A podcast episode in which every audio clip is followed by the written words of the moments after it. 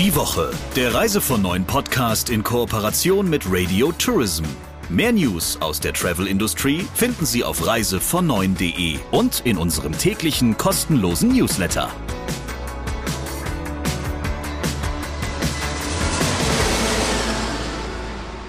Herzlich willkommen zu einer neuen Ausgabe von Reise von Neun. Und hier sitzen der Chefredakteur von Reise von Neun natürlich, Christian Schmicke und die Geschäftsführerin von Radio Tourism, Sabrina Gander. Jede Woche beschäftigen wir uns mit den wichtigsten Themen in der Branche und wir sprechen natürlich auch mit Entscheidern, mit Menschen, die bei dem Projekt mit dabei sind, die innovative Ideen haben oder eben auch schon eine jahrelange Erfahrung genau mit ihrem Bereich. Und das ist in dieser Ausgabe der Fall, denn Christian Schmicke hat im Gespräch mit jemandem genau darüber gesprochen.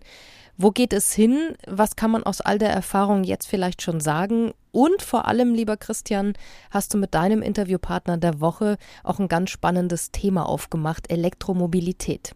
Richtig. Etwas breiter gefasst geht es zunächst mal um das Thema Mietwagen. Das ist ja durchaus in jüngerer Zeit häufiger mal durch die Medien gerauscht und da ging es um hohe Preise, knappe Verfügbarkeiten und eine gefühlte oder echte Mangelsituation. Und darüber habe ich mich mal mit Kai Sandwald unterhalten. Der hat vor 31 Jahren mittlerweile Sunnycars gegründet, den Mietwagenbroker. Und das war damals übrigens ähm, ein hoch umstrittenes Geschäftsmodell. Denn die alten Platzhirsche wie etwa Sixt, äh, die haben gesagt, also so ein so ein Autovermieter, der selber gar keine Fahrzeuge betreibt, sondern die nur vermakelt, das ist eigentlich sowas wie ein Wegelagerer und der ist so in der Wertschöpfungskette völlig überflüssig. Ich glaube, das Thema hat sich ähm, mittlerweile mit den Jahrzehnten erledigt und Kai hat natürlich mit dem Thema Autovermietung und Urlaubsmietwagen langjährige Erfahrung und er wird uns im Gespräch ein wenig an seinen Einschätzungen teilhaben lassen. Ja, der Erfolg spricht für sich, würde ich sagen, bei Sanikas. Und jetzt hören wir rein in das Gespräch der Woche. Hallo Kai. Hallo Christian, schön, dass ich heute bei dir mit dabei sein darf. Ja, ich freue mich auch sehr, dass du da bist, zumal wir ja auch ein spannendes Thema zu diskutieren haben. Es dürfte in den vergangenen Monaten eigentlich niemandem entgangen sein. Es gab viele Schlagzeilen, zum Teil habt ihr, zum Teil haben auch wir über dieses Thema ja berichtet. Beim Thema Urlaubsmietwagen hatte man immer das Gefühl, ja, also da steht jetzt gerade ein wahnsinniger Preissprung an. Auf der einen Seite, auf der anderen Seite werden Urlaubsmietwagen gerade zum sehr knappen Gut. Klär uns doch mal auf, wie ist denn in den wichtigsten Ferienregionen tatsächlich im Moment die Lage? Ja, also wie gesagt, ich mache das ja auch schon ein paar Tage, nämlich 31 Jahre und auch für mich war dieses Jahr natürlich etwas ja, was es in der Form noch nie gab, auch nicht nach der Finanzkrise 2008, wo es ja auch mal ein bisschen eng war mit den Mietwagen, aber das hat sich dann immer relativ schnell trotzdem wieder in Wohlgefallen aufgelöst. Dieses Jahr, ich meine, das hat sich ja durch die, die, klar, durch die Pandemie auch angekündigt. Eben schon 2021 ging das mit Knappheiten ja schon los und auch mhm. mit, ich sag mal, ja, doch schon gestiegenen Preisen. Aber das, was 22 bisher jetzt gelaufen ist, war natürlich ja wirklich was komplett Neues. Und klar, von der Ist-Situation oder von der Situation her klar, eben es gibt viel zu wenig Autos und gleichzeitig natürlich eine doch auch wieder ähm, sehr gestiegene Nachfrage. Eben so, oh, jetzt ist dieses Jahr gönne ich mir mal was. Und wenn das natürlich zusammenkommt, ja, dann wird es halt eng. Und mhm. bei manchen Preisen, es war ihm schon fast unangenehm, das ins Schaufenster zu stellen, aber ich meine, wir geben das auch nur weiter. Die, Im Moment ist es jetzt so, also mittlerweile komme ich mir so ein bisschen vor wie an der Börse, weil sich täglich einfach ähm, Situationen ändern, ähm, Stimmungen ändern und natürlich auch das ganze Weltgeschehen, alles was drumherum ist, ja auch täglich sich immer weiter entwickelt und leider auch nicht immer in die, in die beste aller Richtungen. Mhm. Und insoweit, was schon spürbar ist, ich sag mal so in den letzten zwei Wochen, dass relativ plötzlich Nachfrage zurückgegangen ist obwohl es teilweise Vermieter jetzt noch genug Autos haben. Das klingt jetzt ein bisschen verrückt. Okay, warum ähm, ist das so? Lässt sich ein bisschen dadurch auf, ja gut, ich meine, das Thema Nachfrage, das resultiert ja eben aus mehreren Faktoren. Ich meine, die, die, ich meine, es wurde ja schon im März, im April wurde ja schon gesagt, hm, und alles wird teurer und aber man hat so ein bisschen das Gefühl gehabt, was auch mhm. völlig normal ist, dass das viele noch nicht so wahrgenommen haben oder auch noch nicht so auf sich ja, reflektiert haben. So, was bedeutet das für mich? What's in for me?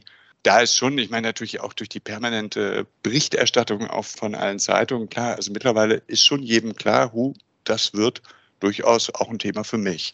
Das ist so, ich sag mal, Stimmung, klar, was natürlich auch nicht stimmungserhellend ist. Ich meine, du bist ja relativ nah an einem Flughafen, der jetzt gerade wieder ähm, sehr prominent in den Schlagzeilen war. Ähm, die Situation an den Flughäfen natürlich völliges Chaos, wo man schon, also ich sehe das auch im Bekanntenkreis, wo manche schon gesagt haben, ja, eigentlich wollte ich ja schon noch mal irgendwie in, zu meiner Wohnung auf Mallorca oder, oder was mhm. auch immer, aber das schenke ich mir im Moment, das ist mir echt zu stressig. Und klar, und dazu kommt dann natürlich noch das, was auch an Flügen gecancelt wurde, was ja auch, klar, immer mehr, immer aggressiver, logischerweise, weil es ist ja auch so wirklich nervig, mhm. ähm, halt immer mehr so in die Berichterstattung kommt. Und das sorgt insgesamt, das lässt sich jetzt nicht genau an Kennzahlen festmachen, aber gefühlt, das sieht man auch in vielen Berichten, gefühlt ist jetzt so ein bisschen die Stimmung auch gekippt. Also einfach von der Stimmung her. Nach mhm. dem Motto, will ich das jetzt noch? Ach nee, tue ich mir jetzt nicht an. Also ich habe es mal so versucht so zusammenzufassen. So, es gibt halt viele, die sagen jetzt, hm, also jetzt kann ich wirklich nicht mehr jetzt von mir aus noch diesen Sommer verreisen, weil eben die Preise hoch und so weiter. Ähm, es gibt halt auch einige, und ich glaube, das sind auch mehr geworden in der letzten Zeit oder in den letzten Wochen, die halt auch einfach sagen, so, ähm, nee, ich will jetzt einfach nicht mehr. Nach allem, was du über die Preise berichtet hast, scheint es ja auch so zu sein, dass tatsächlich der Kostenfaktor Mietwagen im gesamten Urlaubsbudget deutlich zugenommen hat, zumindest für, für einige Destinationen. Und nun gibt es ja Urlaubsformen, da brauchst du eigentlich unbedingt einen Mietwagen. Wenn genau. du beispielsweise dein Ferienhäuschen irgendwo in der Pampa hast, dann kommst du da ja gar nicht anders hin und weg. Es gibt aber andere, die vielleicht so ein bisschen näher an den touristischen Zentren dran sind. Da ist der Mietwagen ja eine Option, die man nicht unbedingt ähm, einlösen muss. Spürt ihr da so einen Trend, dass Leute sich das besser und länger überlegen, ob sie das wirklich sich leisten wollen? Also definitiv. Weil ich meine, die, klar, also in, wenn du jetzt noch an 2019 denkst, da war der Mietwagen hat vielleicht, wenn es hochkommt, 10 Prozent der Reiseleistung mhm, oder des genau. gesamten Reisearrangements eben ausgemacht. Und da bist du teilweise, gab es ja jetzt Zeiten, da war der Mietwagen teurer als die zwei Flüge. Es gibt ja auch viele, die wirklich noch direkt bei mir buchen, eben weil ich die Leute kenne und finde es ja auch mal spannend, weil ich dann so ein bisschen auch noch ein Gefühl für die Zielgruppe habe. Ähm, die haben halt ganz klar auch gesagt, nee, also für äh, bei zwei Wochen Ibiza für 1200 Euro, da kann ich verdammt viel für Taxi fahren. Ähm, insofern die, die nicht unbedingt mussten, mhm. da gab es schon viele, die dann gesagt haben, nee, also den Luxus gönne ich mir jetzt nicht. Oder ich suche mir halt einfach eine andere Möglichkeit, trotzdem vor Ort mobil zu sein. Aber wie du sagst, klar, wenn du die absolute Traumfinker im, äh, in the middle of nowhere ähm, auf Mallorca hast, dann brauchst du halt ein Auto. Aber die, bei denen es, ja, wie gesagt, die es nicht unbedingt müssen, das war schon deutlich spürbar, dass da viele gesagt haben, nee, das tue ich mir nicht an. Auch die Hotels sind ja teurer geworden, die Flüge sind teurer geworden. Also insgesamt das Thema Reise hat ja einfach mehr, ist ja einfach teurer geworden. Wie gehen denn eigentlich eure Partner auf der Angebotsseite, also die Autovermieter jetzt gerade mit dem Thema um? Es gibt ja so zwei denkbare Modelle. Ne? Zum einen könnte man vermuten, dass die vielleicht äh, alle Lieferkettenprobleme mal außen vor gelassen, händeringend versuchen, weitere Fahrzeuge in ihre Flotten zu integrieren. Das wäre die eine Variante. Die andere wäre, dass die sagen, na ja, wenn wir im Moment gerade mit weniger Autos mehr Geld verdienen können, dann ist auch schön. Was machen die? Also ich sag mal eine Mischung aus beiden, weil natürlich ist es schon so, ich meine, das hat ja ein gewisser Kollege hier aus Pullach auch relativ offen in der, auch in der Presse kommuniziert. Na, so eigentlich für die Stadt ja ganz gut.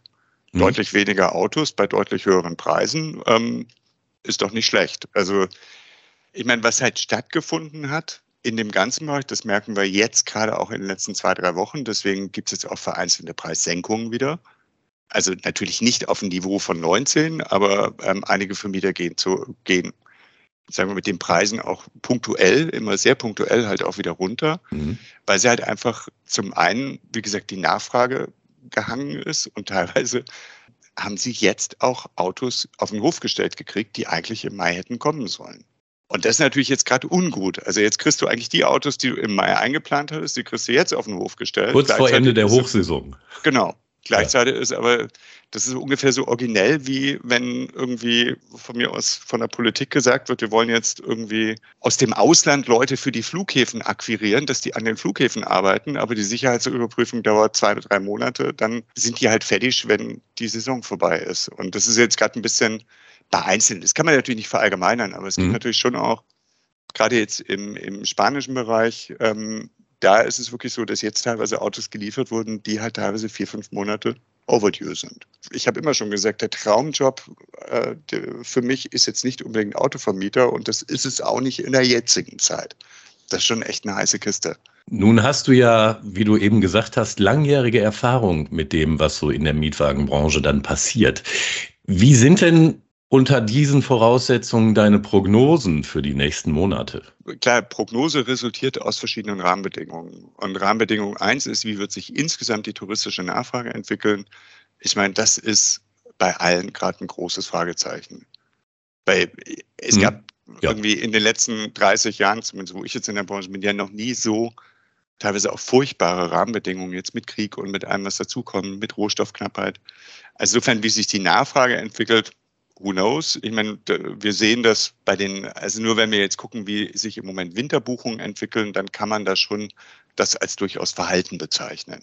Aber das ist so die eine, eine Seite der Medaille. Das zweite Thema, jetzt natürlich auch aus Sicht der Autovermieter, ähm, wird nach dem Motto, wird in 2023, werde ich meine ähm, Corsas und meine äh, ganzen Autos denn wieder zu akzeptablen Preisen herkriegen? Klare mhm. Antwort, nein. Es wird sich jetzt nicht ansatzweise eine, sagen wir mal, totale Entspannung abzeichnen. Weil ich meine, das ist ja auch durch, ist ja auch viel auch durch Presse auch in den letzten Wochen gegangen. Die Autofirmen selber, ob das jetzt ein Mercedes, ob das ein VW, ob das wer auch immer ist, die gehen ja selber nicht davon aus, dass in 2023 wieder Friede vor der Eierkuchen ist. Und zumal die Autofirmen für sich auch, da war gerade im Handelsblatt letzte Woche ein ganz spannender Artikel, die Autofirmen für sich aus ja auch gesagt haben, die haben ja selber gemerkt, eigentlich ist weniger produzieren durchaus lecker, wenn ich da einfach eine höhere Marge erzielen kann. Also Na klar. Na klar. Gerade das, was für den, für den touristischen Bereich halt so wichtig ist, eben, was ich, den Mini Economy Compact, also vom irgendwie, was ich, Corsa Astra, also nur als Beispiel, das war ja schon dieses Jahr so. Teilweise haben die Autovermieter haben noch Angebote gekriegt für Autos, aber halt nur in Anführungszeichen große Autos. Und also insoweit ist die die Autovermieter, und ich habe wirklich letzte Woche gerade mit vielen gesprochen, weil ich so ab und zu immer so einen Rundcall mache, da war das genau die Frage. Wie schätzen ihr jetzt 2023 ein? Und die haben alle gesagt, no idea. Das ist tatsächlich eine skurrile Situation, in der Tat. Wie reagieren die denn darauf? Behalten die die Fahrzeuge jetzt länger in ihrer Flotte? Also wenn sie es können, ja. Nur es ist ja, also es gibt letztendlich zwei Finanzierungsfirmen für Autovermieter. Die eine ist eben, was zum Beispiel die Griechen gerne machen, ähm, dass sie wirklich die Autos selber kaufen. Also dann ist es ihr wirtschaftliches Eigentum. Die zweite Variante, was jetzt auch in, in gerade auch in Deutschland zum Beispiel, in, ja, in vielen Ländern, auch Spanien sehr verbreitet ist, sogenannte Sales and Leads Back. Das heißt, da hat man eben ähnlich wie bei einem Leasingverhältnis, hat man eben eine definierte Laufzeit. Und wenn, das war ja in 2020 und 2021 für Vermieter teilweise auch ein Riesenproblem, weil dann standen halt die Autos auf dem Hof und die mhm. Finanzierungskosten sind halt gelaufen, aber es Klar. gab halt keinen einzigen Kunden. Als die Kunden kamen, mussten sie sie aber zurückgeben, weil die Autofirmen die diese Verträge machen, natürlich gesagt haben, super, die Nachfrage steigt, ja, dann will ich jetzt die Autos wieder zurückhaben, weil dann kann ich die selber verhökern. Insofern ist die, die die Fahrzeuge wirklich selber besitzen, die versuchen natürlich länger zu halten, aber auch das geht natürlich nur bis zu einem gewissen Punkt. Weil wenn die Kisten zu viele Kilometer haben, wenn die ähm, ich meine, auch der, sagen wir, der traditionelle Mietwagennutzer ist ja nicht immer der, der besonders pfleglich mit den Fahrzeugen mhm. umgeht. Ähm, mhm. Also irgendwann sind die halt durch und irgendwann ist es auch vom, vom ähm, sagen wir, Reparaturaufwand lohnt es sich halt nicht mehr. Zumal auch das war ein Riesenproblem diesen Sommer oder ist ein Riesenproblem. Wenn der Herr Schmicke halt irgendwie eine Beule in den Mietwagen fährt und er muss repariert werden, das, wo früher Ersatzteile in zwei Tagen da waren, dauert es jetzt halt teilweise zwei Wochen bis zwei Monate. Das heißt, auch der Anteil der Autos der Flotte, der praktisch kaputt rumsteht, ist deutlich höher als in den, als in den letzten Jahren, weil es einfach die Ersatzteile nicht gibt.